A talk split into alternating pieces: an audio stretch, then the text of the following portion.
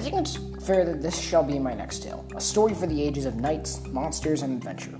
I admit, while I like having my stories feature some fighting, treasure, dro- dropping action, you know, that kind of stuff, I haven't really given my heroes any real weaknesses. But all you might ask, what about the Sin Hunter? He's just a guy. Need- Look, we don't talk about him, okay? That all comes before the story. And I really do like the Sin Hunter. I think that he was a very cool character to talk about. But I thought I'd take some time to introduce a new character. The character's name is Rix, and this is a guy I've had on the sidelines for a while. So I hope you find this new and no longer edgy hero, because I think it's time that we make a decent, lovable character for once.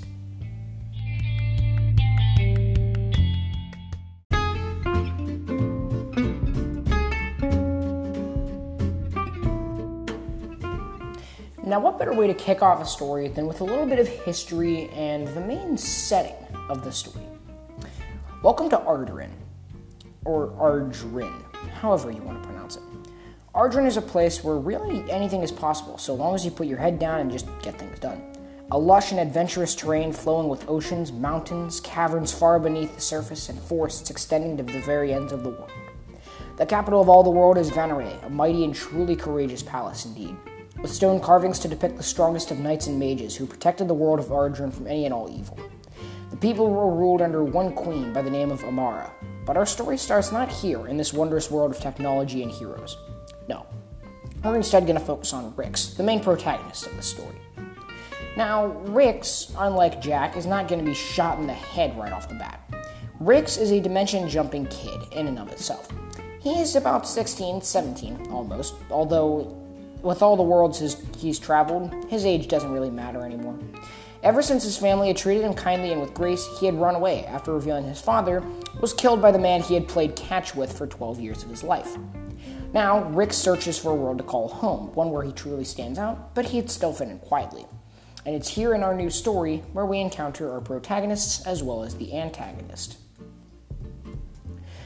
A cool yet reassuring breeze blew through the forest, scattering leaves and crystals as it did. But the leaves and wind suddenly changed direction, swirling around a portal that had been summoned. And from the portal, Rix boldly smacked into a tree and collapsed to the ground. Okay, where am I now? Hopefully somewhere not like that other world, Rix asked.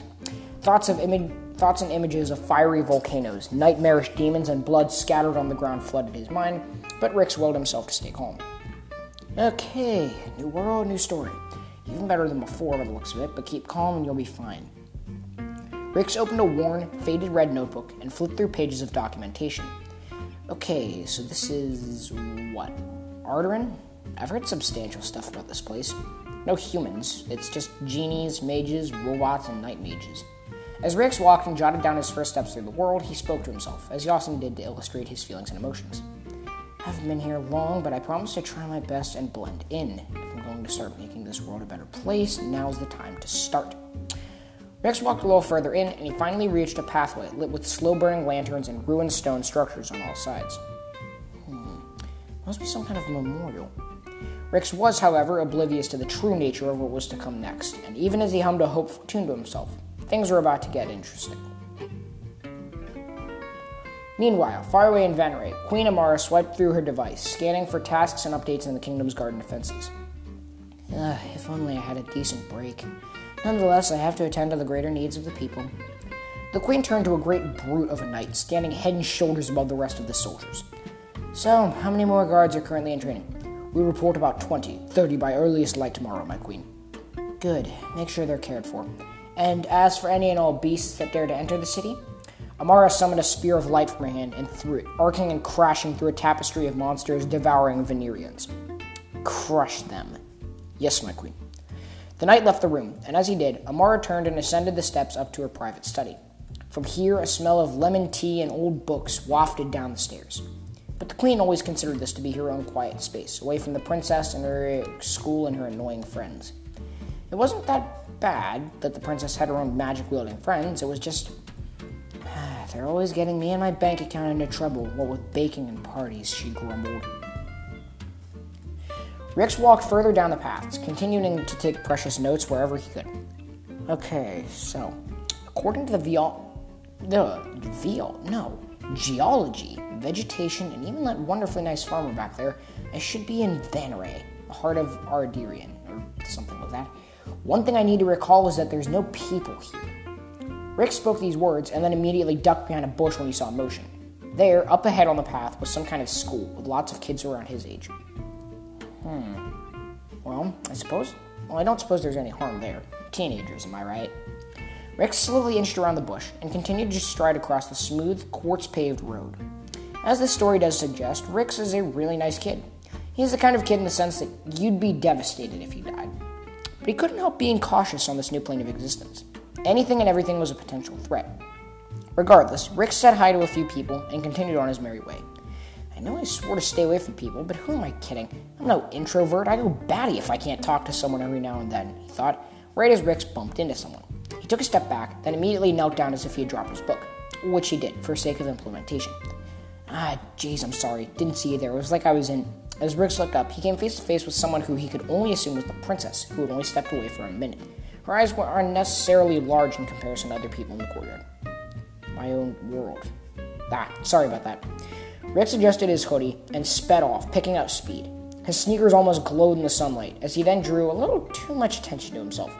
Attention enough to get security on his tail as he threw his book forwards into the air, jumped off a table, catching the book in his backpack, and he flipped over the polished brick wall and out of sight into the forest. Everyone watched and then continued on with their day. But the guards had already started toward the woods, including what looked like a ranger who put in an earpiece next to their visor. Mm-hmm. Yeah, all units engage in Memorial Park. We've got a runner. What did he do? Unknown, but we'll find out soon. The ranger, without hesitation, darted into the woods in a flash of purple. The chase was on. Rix vaulted over a fallen log and burst out from the tree line into the bustling streets, filled with people in technological, almost anime themed attire. It didn't take a genius to figure out that he was being followed, and fast. The sun was gleaming bright as he ran, trying to hide his face. He didn't fit in, both figuratively and literally. Rix instinctively made a right into the market, cutting through into the Queen's Square, packed to the brim with merchant stalls and traders. But not far behind, Rix could hear yelling. Get him! Stop him! Fast! Okay, okay, this is fine, this is fine. You sort of ticked off an entire force of guards in the biggest city in the world, and now you're on the run. Not the greatest start to this world, but you'll get it before Rix could finish his sentence. He was stopped cold by a blast from the sky. He looked up from the scorch mark on the ground to see soldiers firing with strange weapons. Right, I forgot about that. These people heavily rely on magic to defend their people. Rex tried his best to keep away from any property damage, seeing as if he did get caught, there was a very high chance of this after probability, at least he wouldn't be charged with anything too serious.